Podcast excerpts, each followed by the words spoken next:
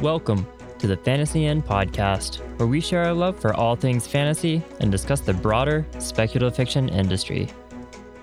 Welcome to the Fantasy Inn.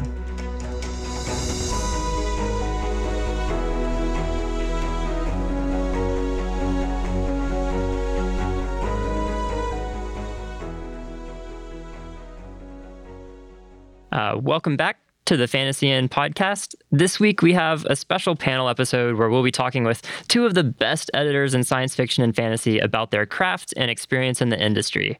And so now you're here to hear them.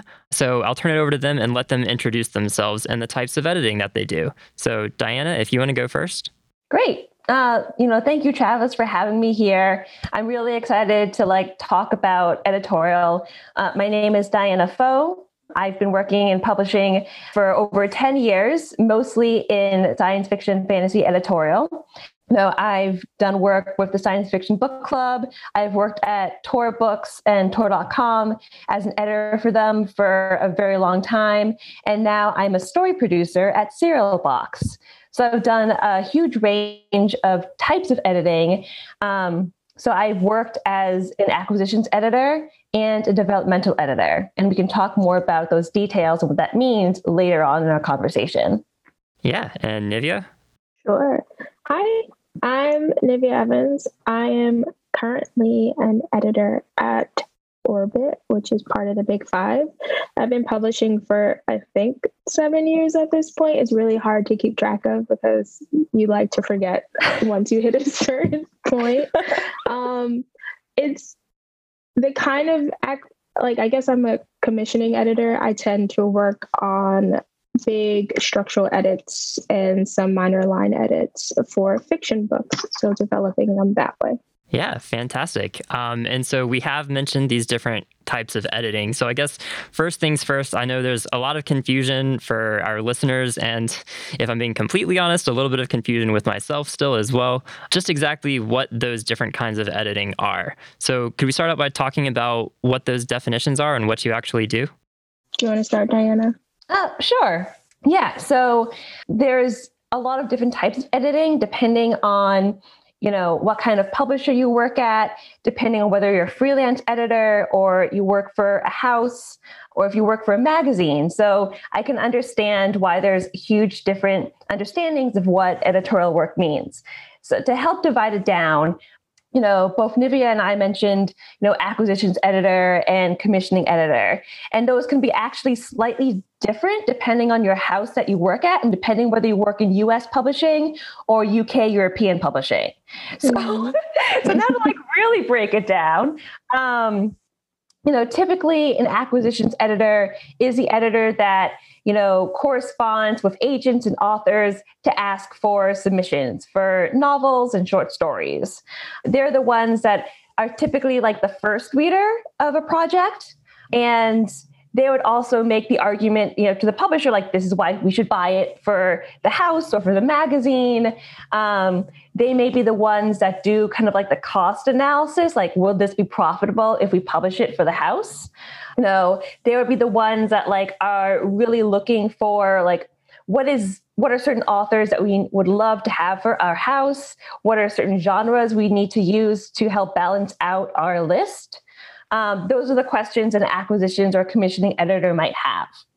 And so the big difference between that um, type of editing and developmental editing is that uh, an acquisitions or commissioning editor would be the person that just buys the project you know and once you know they get the author and their work in the door that project is then assigned to another editor for actual developmental editing uh, do you have anything to add to that? Yeah, and the tr- the interesting thing is in the U.S., most acquisition slash commissioning editors are both also developmental editors. So whatever you usually whatever you acquire, you take through from manuscript to finished project. And sometimes, depending on your level, like you could be an assistant editor or an associate editor, um, you may not acquire yourself, or you may um, acquire like one book a season and then you could you would be working with a more senior editor as a developmental editor. So you'd be second editing alongside of them. And the difference between, so specifically with develop, developmental work, um, it's it's all about developing, um, you know, plot, character, kind of like those broad points of a manuscript that I, most readers respond to really well. And that's and I, that's usually what your acquisition editor focuses on. And at some point they'll switch over to what we call line edits but our line edits are never about grammar which i think is a common misconception. I am not your grammar queen I need a book. I have to look it up every time. Does this comma go there? But it's more of digging into the manuscript on a slower pace of, oh, does this character's decision actually make sense? Uh, does this voice here, is it actually quite boring? Like in this one section, that's that's line editing when you are an acquisition editor. Yeah, and I think that actual grammar level, that would be copy editing. Is that what it's called?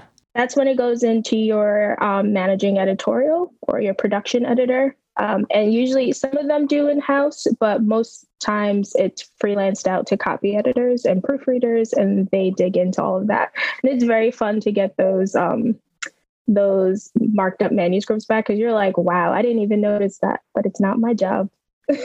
I have uh, recently gotten back a marked up copy edited manuscript, and I thought I had a grasp of the English language, but they showed me exactly how much I did not understand. Well, so moving on from there, I'm curious uh, what kinds of common misconceptions do you encounter about editing, whether that's from fans and readers or just, you know, other parts of the industry? I think the biggest one is that your editor wants to take over your work or that their their vision kind of supersedes yours that's really not the case. It's almost never the case. Um, i always look at myself as a facilitator and editing as a conversation. And so i'm always looking for ways to suggest changes. If i say something's flat here i might mention one or two changes but nine times out of ten my authors will do something completely different and better than anything I would have suggested, that's because it's their work. They know it better than I do. And it's something I see come up a lot, like on like with self-published authors, with people who are trying to figure out whether or no to whether to go traditional or self-published route of trying to figure out, well, this is my thing and I don't want them to take it away from you. Trust me, I do not want to at all. I want this to be your baby. I want you to be happy with it as much as you can be. Um, so it's really interesting when they're like, well, they want me to change this and I don't want to, then have a conversation. That's that's the whole editorial process for me. It's it's it's starting the dialogue of you said this is slow. Why is it slow? Here's why. And just going back and forth and making it more robust and as as best as you can make it. Wow, that sounds pat. well, it's also really true, and you know, I definitely agree with you. Uh, you know, a lot of people that haven't gone through um, developmental editorial experience would, you know, and or have anxieties about it. They're usually based in like, oh, what if they're going to ask me to completely rewrite the book, or what if they just don't like my book and are going to make all these changes that I don't agree with, but I have to because the publisher bought the book. I'm like, that is not mm-hmm. the case. Um, you know, the reason why we bought the book is because we loved it in the first place. That, you know, we just want to make sure that it conveys the author's vision as strong as possible. You know, and another, you know, misconception I often get uh, from fans, you know, and readers is that our jobs mostly consist of reading books that's my favorite one. yeah, you know, it, it's actually mostly consists of email and meetings, and then and and oftentimes the the hard work of uh, editing the text comes after the workday or on your weekend or squeezed in between a lot of different like meetings. So it's it's fascinating because uh, before I worked in editorial, I worked in sales and marketing and the dramatic difference for me in, was the when I was in sales, I had so much more time to read just for fun. And then as soon as I be, you know went into editorial, it changed. You know, I thought like I just spend my days like casually editing a manuscript, then casually reading submissions, and that was not the case. it's really funny because I I found um, as I've moved up in my career, my reading goal for like um, for fun reading shrinks. So I used to try to do a book a, a month, and now I'm down to like one book every two months because it's I love reading science fiction and fantasy, but it can feel a little bit like burnout um, when you're working in the area you love to read and then trying to read for fun. And so I've found different tricks. Um, I tend to read some books like years after they've made a splash. So, two or three years after it. So, it doesn't feel so much like work because I think people underestimate how much editors are reading other really hot books to kind of figure out, oh, what's making this book tick if you didn't see it on submission. Because, like, mm-hmm. sometimes that happens where uh, there's an author that's been published by another house for some time and you know their next book hits it big. So you're trying to as one of my coworkers says you read at the book so you kind of like skim through it really fast and you're like all right i've read 50 75 pages. I have the gist of what this is about. Um yeah no your reading life shrinks terribly unless you find other things. Like i tend to read historical romance as a fun read because it's nothing like what I work on. And so it feels like the true escape that reading is. Um, so, yeah. Yeah, that is also super hard. Like for a long time, graphic novels and manga was what I read for fun. And then mm-hmm. I started buying comics for a little while and I'm like, oops, that was a wrong choice. but now I'm reading comics again because I, I work in a dramatically different type of publishing now. And that's mm-hmm. Makes it easier. Mm-hmm. Yeah. And that, I mean, that seems like I, don't know, this might be a tangent from straight up misconceptions, but a lot of people think that, you know, you get into editing because, you know, you're passionate about books. And if you're working in something you're passionate about, it doesn't actually feel like work, right? And so you're just so immersed in it the whole time. But uh, for people who can't see visual, uh, everyone is shaking their heads right now. um, it's it's really funny because yes, you're working on a manuscript and yes, you're working on a book and you feel so satisfied. Like the satisfaction of holding a book you've like like midwifed to the point feels so good. But there are a hundred different points surrounding that book. I hate writing copy. I'll say it. I say it on Twitter all the time. I usually write copy twice. It's stuff or three times, stuff for in-house presentations, for galleys, for the final book. And that's one of the things. And sometimes it takes you a very long time to land on the copy because it's so important to how are you presenting this book? However, you're presenting that book is pretty much people's impression of it. Getting a title, I've spent six months working on getting the right title for a book. It's it consists of three words. Why was it so hard? Again, it's it's the first impression someone has of that book. It's it's getting your jacket brief right so your art team can get it together. It's all these little things that come into being the editor and basically a a project manager um, mm-hmm. that's more than the text of the book, even though at the end, in the final product, the text is the most important making sure that part is satisfying for the reader. So they're they want to talk about it they want to pick up the next book they they want to go to and proselytize about it to the world. Like that's that's the end result you want but it's a long year to get to that point. Right you know and and also, one another misconception about editing, I think, is um, there. There's a lot to, that goes into editorial outside of working with the text.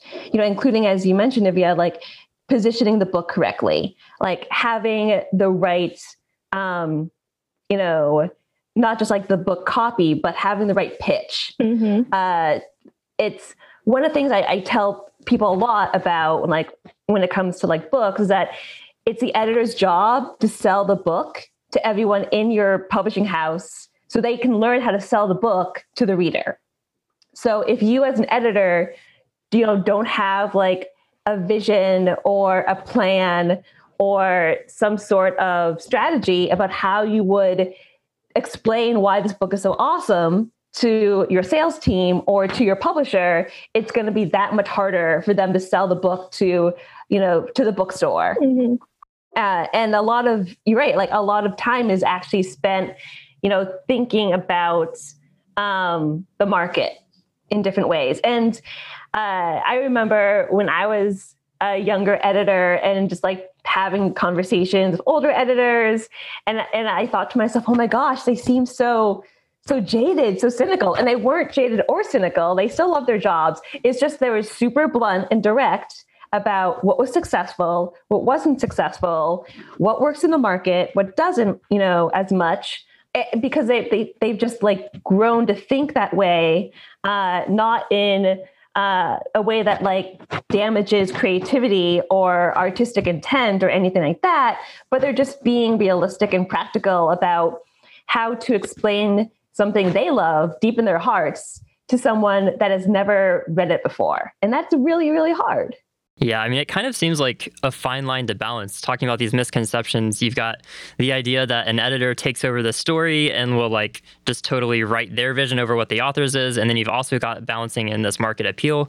So I guess my next question is, how do you walk that line? How do you combine refining an author's vision to be the truest to that author's intent, and then how do you balance the market appeal? To be honest, it comes at the moment of acquisition. If mm-hmm. you don't think if you think a book is really, really going to struggle in the market, that's going to come through in your acquisition meeting when you're trying to position it and you're going to be asked about it. We sit in these meetings with our marketers, our publicists, our our publisher, and they are asking all of those questions because they know it's going to be their job to help us position that book for readers.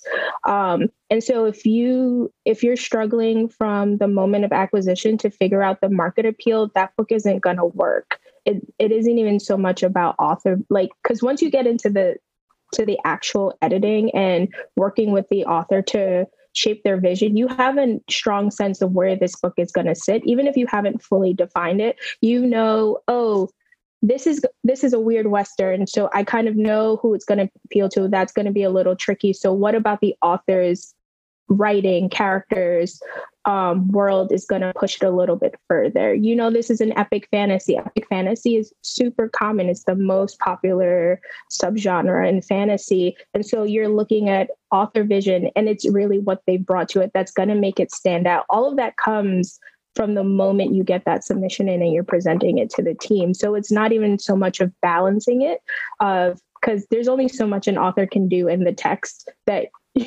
that will completely kill it in the market that you and and that it's a book you've already acquired. Yeah. And one of the struggles too is that like and and if you are uh, an author and you have a manuscript shopping around, I know a big author anxiety is that oftentimes when editors reject something, they think, oh my gosh, I lost my chance forever.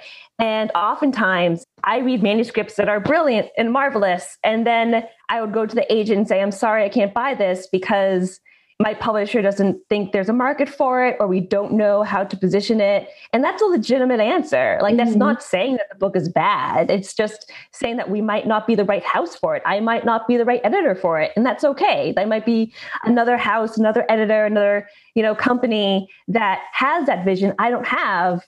And that's what makes publishing um, and editorial acquisitions like kind of like an art as well as a science. Because if you can't like think of that sort of vision for the book, then it's just going to hurt the author in the long run if you try to buy it and then you can't sell it because you don't know how to talk about it. You don't know how to pitch it right. Yeah. And then it's it's interesting because sometimes you see a book that is like really brilliant and you're you're just struggling to sit there. You're like, how how can I make this work? Because the other side of it is like you're you're working with a lot of people who are passionate about it and sometimes you just fall in love with a book and you just sit there and you, you're like banging your head at it. And sometimes you can, a little bit of brilliance comes and a little bit of risk taking comes. I always love when publishing takes risks because I think it can really help move the market in an interesting way where all mm-hmm. of a mm-hmm. sudden everyone's like, oh, that one book really worked. And then all of a sudden you see like a fire light under a bunch of other submissions. And that's really great. But it is such a, it's such an interesting balance. One, I think an editor they said it on Twitter is like sometimes I read a book and if and it's good and if I don't have a vision for it while I'm reading it it's not the book for me. Because even if the book is brilliant if I don't see how I can take it forward and make it the best thing it can be I'm just hurting. It's going to be a struggle to edit and it's going to be a struggle for the author to get launched because so much of that in-house support stems from your editor and how enthusiastic they are and like how they how they present that book to people. Yeah. And you're also right about like sometimes other editors strokes of, of, like genius can just help like the genre in the in the long run or an author in the long run and just you know it's like rising tide floats all mm-hmm. boats. I it, you know for example um i think about all the time um you know about how Jeff Vandermeer's career was really launched into mainstream fiction because FSG was like, let's just do a series of novellas and then mm-hmm. publish them back to back across three months. That was brilliant, you know. Um, I think, and and it's also something that authors, you know, can also discuss with their agents about when they're thinking about what kind of house might be the, a good one for their book. Like, look at how they place other authors and how they strategize, you know, a publishing path for them.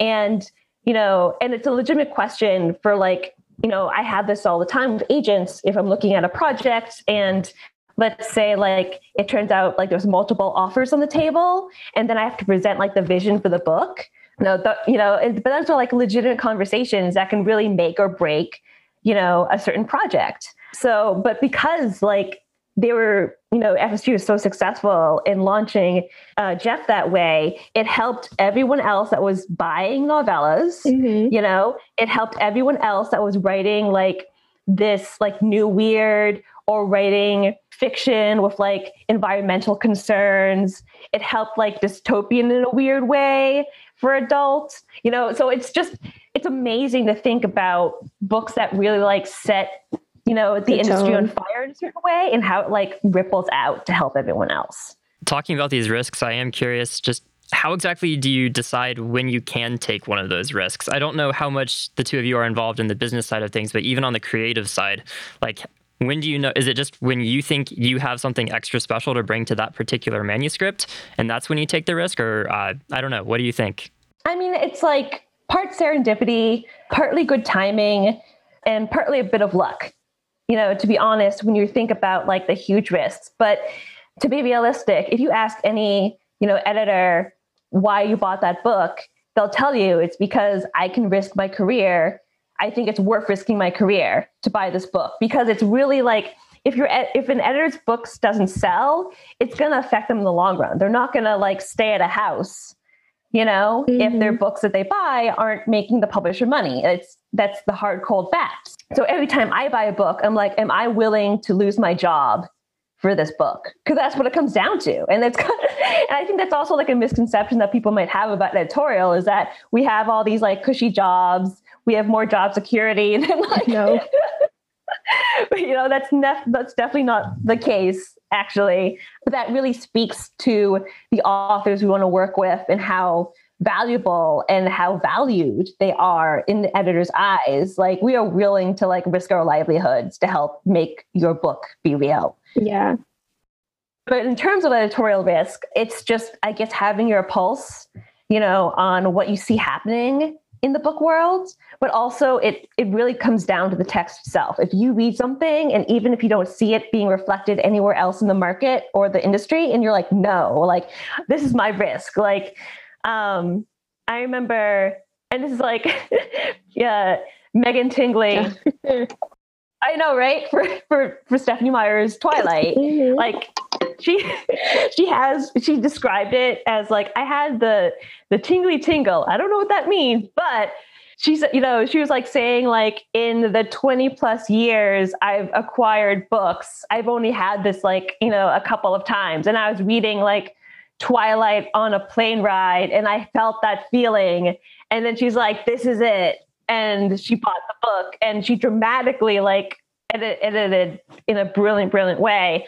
But yeah, but like editors get those feelings, and that's sometimes those feelings pay off. Yeah, I think one of the things is to go a bit off of Diana talking about how editors risk their jobs, or you really risk it's your reputation, really, because I think within the industry, especially when it comes to editors and agents and even publicists, you know who are the rainmakers pretty clearly. Like you know who's if they're an agent, you know whose books sell really fast. You know who if you're an editor, you know whose books get a lot of attention, who's who's repeatedly buying those like successes. And so a lot of it's based on your reputation, but I think every editor knows in terms of risk is like how many risks can I take at any given time? And a lot of times it's like you buy a stuff stuff for me, you buy things that are, you know, that you know will appeal to your are really interesting, but will also appeal to your core market. But every so often there's a book that comes in and you're like, there's something about the voice, there's something about the characters, there's something about the way the presentation is that just feels like this is a risk, but it is so worth it. I tend to respond when I'm I say it's like when something starts to like live in me. Like I read a manuscript that I ended up acquiring that is risky but I was quoting the characters as I was walking around the house. Like the voice had infused itself so far into me off of just reading the first hundred pages that I was like, I have to buy this book. If it's if it's connecting with me this much. If it's if it's like living inside my head as i'm doing other things then this is something i think is worth taking a risk on. And it's hard to take a risk on things um, that you're like you just have to read it because a lot of times you can't get people to read it. And so you're like if you just read if you just look at my baby just please it's so pretty um, but i think with things like that, when you can see the writing and you can see the passion and you can really see the voice, which I think is one of those, and people may disagree with me, voice is one of those things that's really hard to teach. Like, um, I think it's one of those innate skills that writers have or that they develop on their own. And then you know you have to go to fight for it. And a lot of times it takes stepping back and really thinking about doing all the work you can to figure out how you're going to present it to the team because you know it's going to be a risk. And lots of coaching in house of like okay so i need you to say this in acquisitions just like this if he asks this question. But yeah i think i think if you fall in love with it so deeply and you can actually see a plan for it that's when you have to take the risk. And then you have to go to work from there and that means going to work being a super advocate with your marketers, a super advocate with your sales reps. You have to, those are the ones you kind of have to work harder for, even if you know that it has everything there because it's not as easily definable and it can well one of the risks can be that it's not as easily definable in the market and that's usually where a lot of the editorial risks come from um, it's like oh it's it's it's cross genre or you know it's doing horror before now and everyone is like we don't do horror it's it's it's being the taste maker before the trend has caught up that's kind of how i see it this might be a bit of a tangent, but you say you have to be a super advocate to like the marketing team. So how much of a role as an editor do you typically have in influencing the ultimate like marketing plan? Uh, depends. It's definitely a dialogue. You definitely can push and it can sway. Like there's there's a perception um probably before they've read the whole manuscript that can kind of change once they've read it because they they have a better sense of it you can kind of tweak it all you all i can do is say this is what i want this is what the author is envisioning and kind of how work to meld those two things. A lot of it is just asking, what can we do? How can we position this? What do I need to do? Or what can I do as the editor to kind of help facilitate this? We're very involved in the planning process. A lot of it is, I'm not a marketer. So a lot of it is deferring to I have people on my team who have been in publishing longer than I have, so have years and years and years of very excellent science fiction and fantasy marketing experience. So a lot of it's deferring to them. And if I see something I like, going to them and be like, oh, Riverhead did this. Riverhead's a very different publisher, but they have very lovely digital marketing. Um, mm-hmm. And so you're looking at stuff from other houses and you're like, oh, they did this. What about this idea? I'd love, I work on a very small team, Orbit Small. And so I, it's one of my favorite aspects about it is just it's having a conversation i'd like to see more of this do we have room to do more if you don't know your team well and you're not you should. That's like number one is make friends with your team. And two is always ask questions. And sometimes they're like, no, we can't do this. But if you're not asking, if you're not checking in, if you're not looking at it and thinking of it yourself, then you're going to get caught down the line and be like, well, what happened? Why didn't we do X? Well, you didn't push. You're the you're basically you're the project manager. Sometimes things can't happen if you don't ask. That's that's pretty that's my take on it.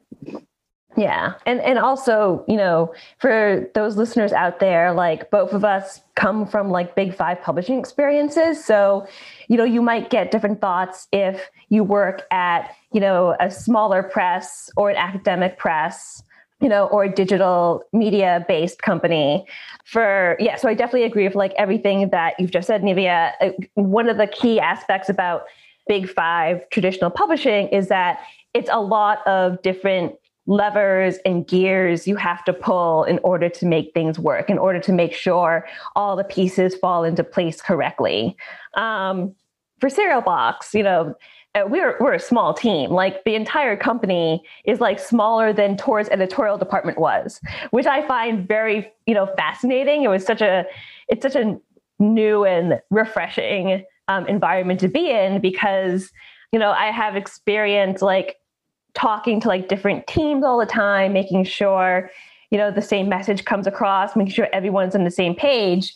Uh, and at Serial Box, it just feels so much easier because I don't have to like talk to like a bazillion different people to make sure this one aspect of a plan falls into place you know um, it's much more collaborative than i've you know had in the past too which i find also very refreshing but yeah but being able to present a plan to your marketing and publicity teams uh, is so key one of the things i always think about is that one for people who don't know, when sales reps do calls, they typically spend 30 seconds, you know, for a pitch on their book when they're on call. So because they're pitching, you know, and this is speaking from like traditional large scale publishing, because they're probably selling in like hundreds of titles in a single hour to a bookseller.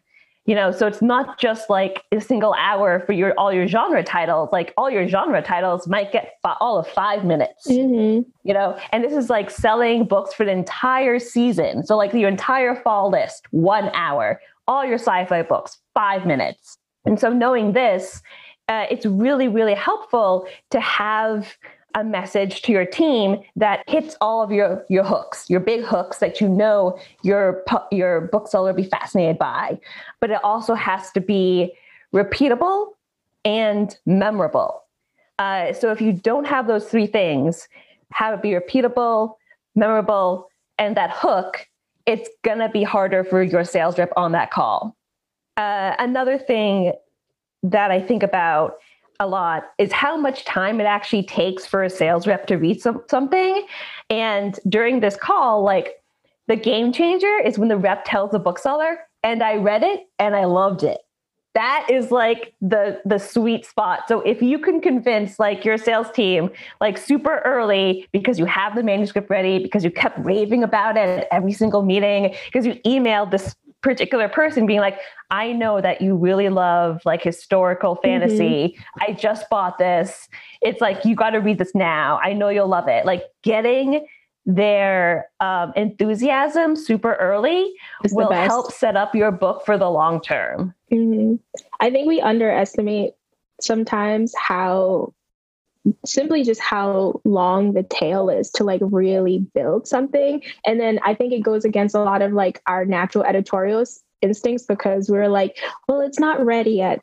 I just need to edit it a little bit more and then I'll send it to you. But I think we kind of we underestimate the fact that if you loved it in this form and you send it to like one or two reps that you know really loves that genre, they'll see the potential in it that you saw too before you like try to like hound everyone else with a much more polished version of it. But that like everything Diana says is 100% accurate. And it's also why I know I see a lot of readers get so annoyed when it's like, why are they saying it's like, Game of Thrones meets X or Black Panther meets X. And it's because we're trying to get this in people's heads, like our reps heads so quickly is like, this is the tone, take it, run with it, tell everyone you know you have 30 seconds that's why that's why you see those those kind of comparisons or you see other like book comps in presented in like sales hooks and strap lines is it's a very specific tactic to get people to immediately understand where you're placing this book. So this might be a brief sidebar, but I know like a lot of times when authors are querying agents or sometimes directly editors, they're asked to include these book comps as well. Do you think that it's the right approach to take the same kind of book comps or as like if you're trying to mass appeal and market something or do you narrow focus in? Because i know if you have the two perfect most correct book comps in the world they might be books that most people have never heard of before right? Because they didn't have like the massive market appeal. Uh, but i mean everyone these days could potentially say it's like game of thrones but something else. Okay. I will say i'm not allowed to use game of thrones as a as a cop. It's it's too it's too big. It's too it's too much of an outlier. Um, so for retail focused things, you can like like consumer focused face things, you can use that kind of comp. But in house, it's like a very surface level thing but once you get dig deep into it in terms of like preparing for acquisition and actually having the conversation with sales there it's not a realistic comp because it's just sold too many copies. It has a tv show. It's too big. And so you start to shrink. You move away from all of those things that are like it's you're not going with your joe abercrombie comps even if it's like perfect you're going to come down to something that's more realistic for a mid-list author or like a debut author and even then and within like the last two or three years because that's more of an indication of like where the market is going with these kinds of books.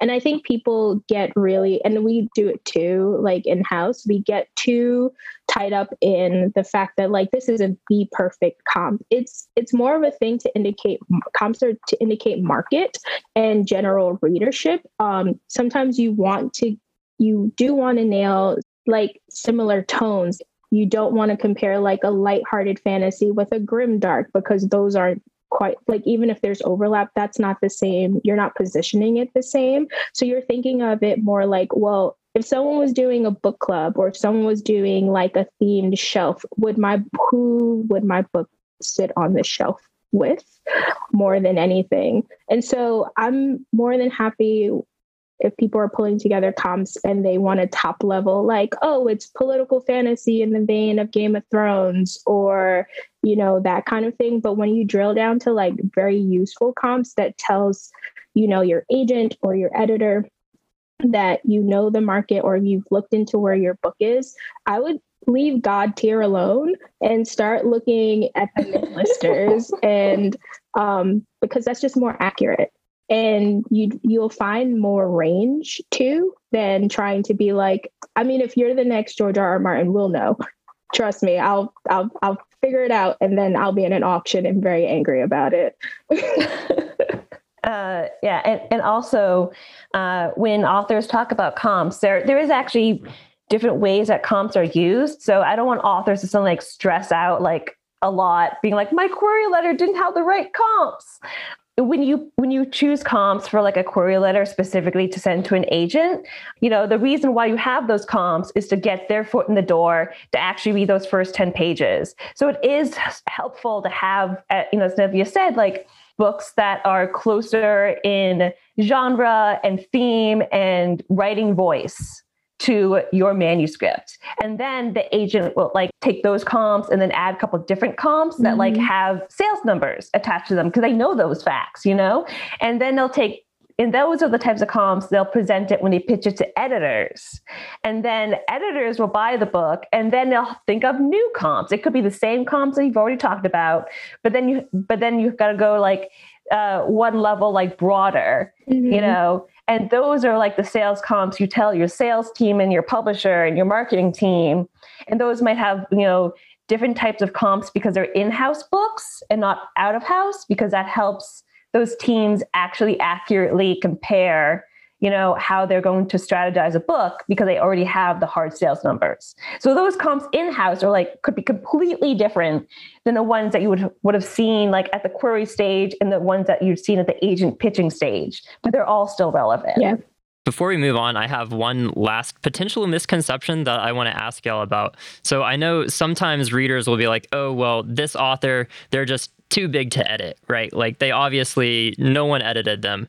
Is that something that's actually the case? Or I guess I'll just open the floor to you to discuss that. I like how you're like looking in the distance and you're like, I'm like, ah. so I, I think it could be like subjective in different ways Sure. uh, of how that's handled. But I think uh, what commonly does happen more often than not is that for certain big name authors, the publisher wants to guarantee that the book hits a certain sales date, you know, and they don't have their readership wait too long because they already know it's going to be the big seller that helps, you know, get hit their budget numbers for this year. So they have to be able to get the book out. They have to make it a best, bestseller. Um, you know but then there could be situations for example that the book comes late. You know the author had stuff going on. Maybe they had writer's block. Maybe they like were going through a lot of their stuff in their life you know and the book comes late and that happens. Life happens. You know what i mean? But the book still has to make the sales date because the sales team already sold it into the bookseller and the booksellers are like everyone's expecting the book by this date. Like It's you gotta hit it. yeah and so in situations like that i've seen it more you know you know, fairly often with big name authors is that sometimes, you know, copy edits get rushed through because they just want to make the pub date, Mm-hmm. you know? Um, and then oversights happen. Like everyone, like we definitely try to be as detail oriented um, as possible and making sure that we have a quality story out there you know but that's oftentimes when you when you get that first print book of a big you know doorstopper book and you're like why are there so many typos like there's Yeah. like did they not edit this book i'm like yeah it was edited but also It was we a had crash. it was a crash title we had like two months to bring it out and that is Yeah. like super short for your production team you Mhm. know and and to be honest and to be direct as some authors kind of grow in name and brand their kind of authorial vision becomes very very defined they have a and i think all authors like this they have a very clear sense of what that book should be but i you can't deny the fact that once you become a big name you have more leverage as an author to be like no this is just how it's going to be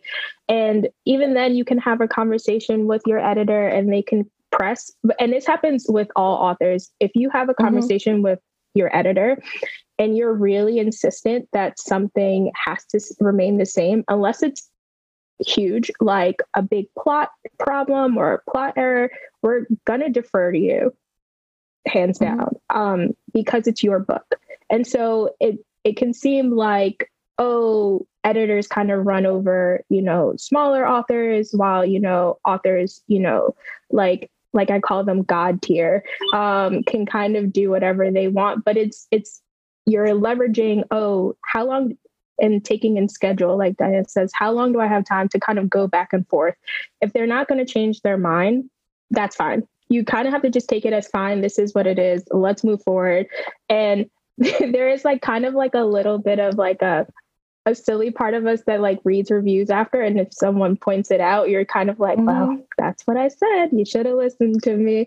But it's all very small and i like I, I keep saying it's an author's book. You're just here to facilitate a vision. You're here to facil- help make sure it's you know it it gets to readers and the book sells books and is profitable so the author can continue to have a career. Because i think at the end of the day we look at it like oh it's just us and publishing in our career. No every book sold is another building block in an author's career. At the end of the day you want to be able to buy another book from that author and make sure they have like a long running career and that they can look at it as they've grown from debut to mid-lister to hopefully you know god tier level or just like a very steady mid-lister.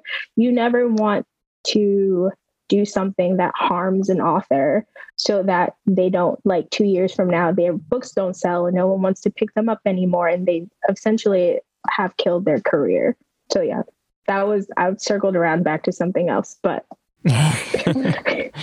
So I do want to branch into a slightly different topic, and I'm curious uh, if there's just like one thing you wish all the writers you work with would do, or like what are the most common things that you really wish writers would know to do when working with editors? Um, you can say no, like, I, which is it's in the same thing. It was just like sometimes that's a trap, but I think if you really have an issue with something, um, a comment your editors made, or a change they'd like to see, talk to them like actually have a conversation with your with your editor. They're not here to like ruin anything. They're not here to take over. It is literally have a conversation. Some of my favorite editorial experiences have been when i have long running conversations in the track changes about like here's a comment. And then it's it's like six rounds deep of us, us going back and forth about this one thing. And at the end you're like oh this this is great. This works out.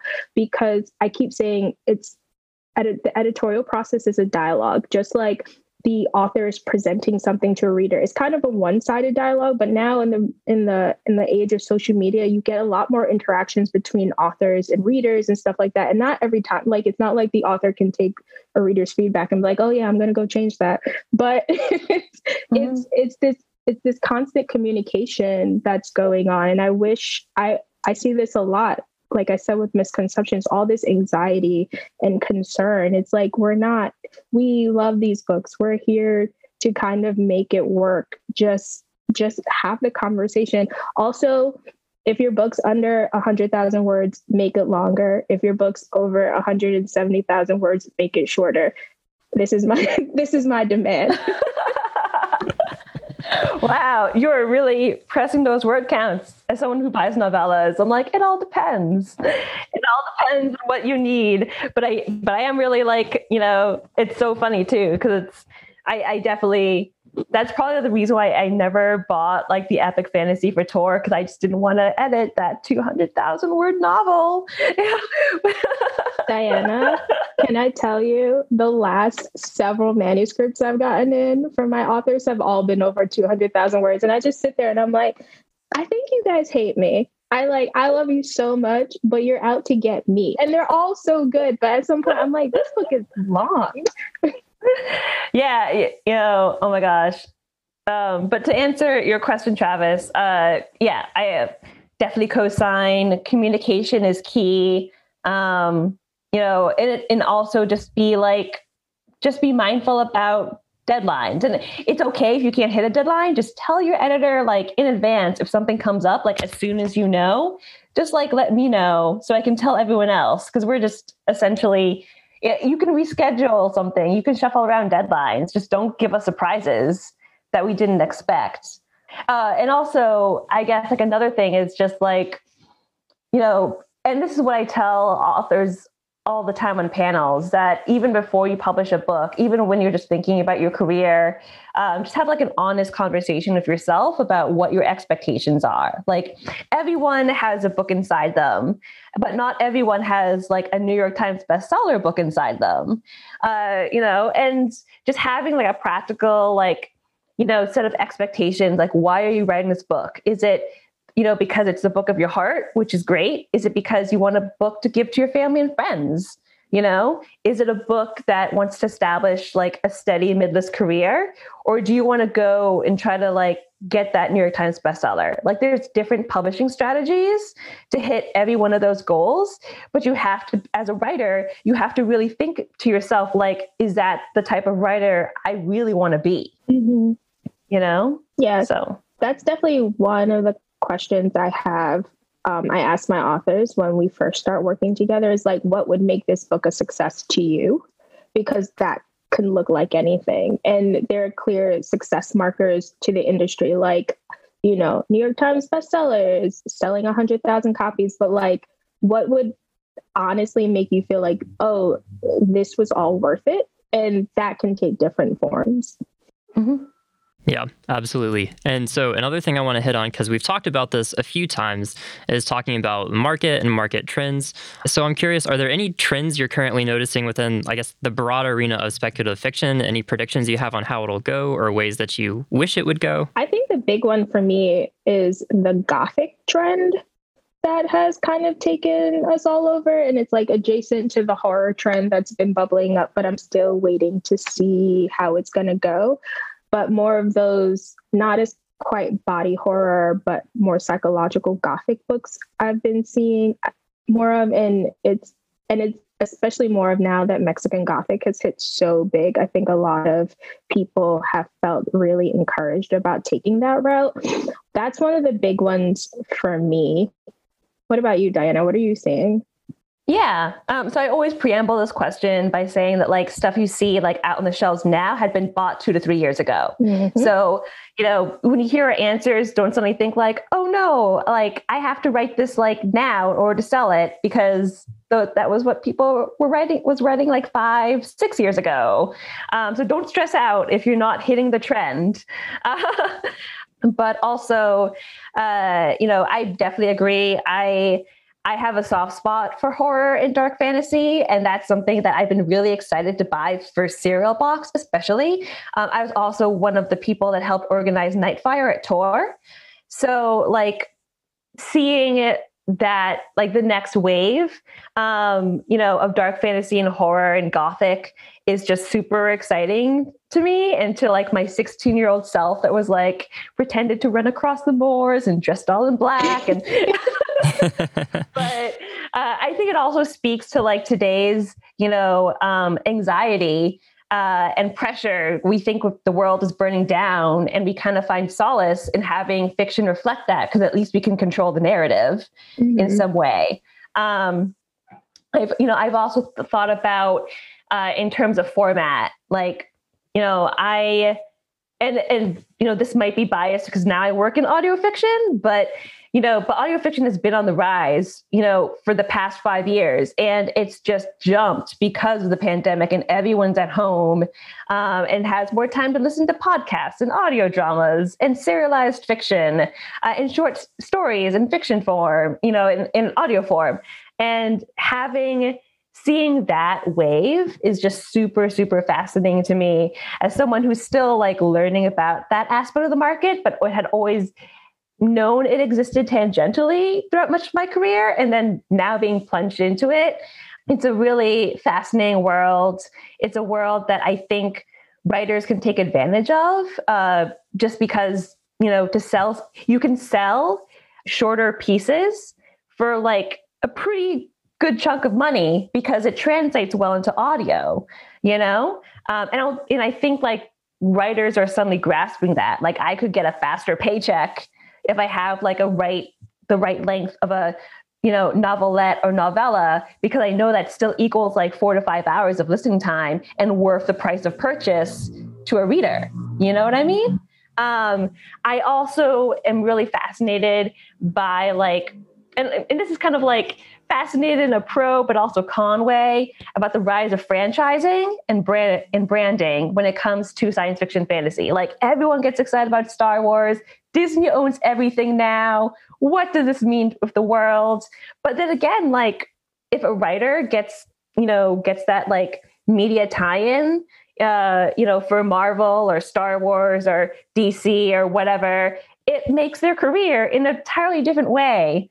Um, so I definitely think that writers are contemplating writing for IP now more than ever because of that. Which it's so funny because I'm probably one of the very few people who actually work in science fiction and fantasy who could is not heavily invested in Star Wars or Marvel or any of it. So I'm always kind of like, yay, that's special.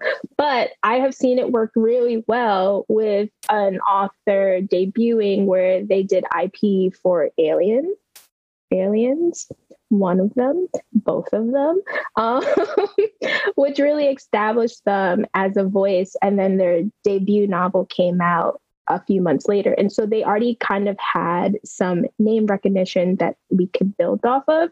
But that's also true that you don't need that to kind of establish a career. You could be a true debut, but it's also another avenue to kind of really build from there. I think IP is taking off in a really interesting way, just outside of franchise, but more and more authors getting their start with book packagers and houses mm-hmm. coming to them because they've read their novellas or their short stories and like we have a great way like we have a great project we think you're you know really exciting person to work with are you interested i think that is something that is starting to really grow legs and because it's coming from the pu- publisher there's a lot of like already like market knowledge built into it and so you see books hit the market just stronger and better so you're really building someone's name uh, a little bit quicker any final thoughts before we wrap things up? This has been such an excellent discussion so far, but obviously there's only so much we can cover in just an hour or so of time about editing, your careers, the industry. Is this a time where we can plug ourselves? yeah, let's do that. Yeah. Do that. so I definitely want to give you the chance to plug yourself. So where can people find you online? What do you have to plug about yourselves? Uh, so um, you know, for those are interested in learning more about Serialbox, just go to serialbox.com. The first episode of all of our long form stories can be listened to for free. Uh, so I definitely recommend that people check it out and see what we're all about. Um, I am actually currently acquiring uh, original novellas and short novels, you know, ideally between 20 to 70,000 words. Um, pay attention to that word count now. and I, you know, am definitely interested in hearing from agents who have authors or authors who have novellas. Uh, if people are interested, you know, um, I, I will never do this typically, but I'll do it just as once because it's a single podcast and I'm sure I won't get my inbox flooded. But for those lucky listeners out there, you can email me at diana at serialbox.com if you're interested in submitting. Tricky, tricky. Yep. um, okay, so you can find me on Twitter at Nivia Evans. Orbit has wonderful books. Always sign up for our the Orbit newsletter because we do deals and highlight all of our new books and coming up. If you follow me on Twitter, you'll always see me talking about any new book I new books I have coming out. One of them um, I'm really excited about is coming out in May and it's called Son of the Storm by Suyi Davies Okungbowa, which is a really exciting epic fantasy, lots of classic tropes in a West African world. It's amazing.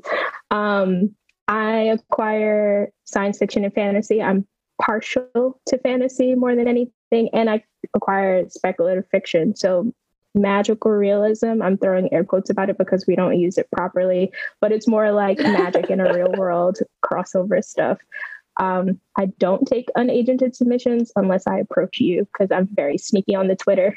Um, but I love talking to people. So if you want, you could always DM me. I love doing informationals and having chats. So that's me.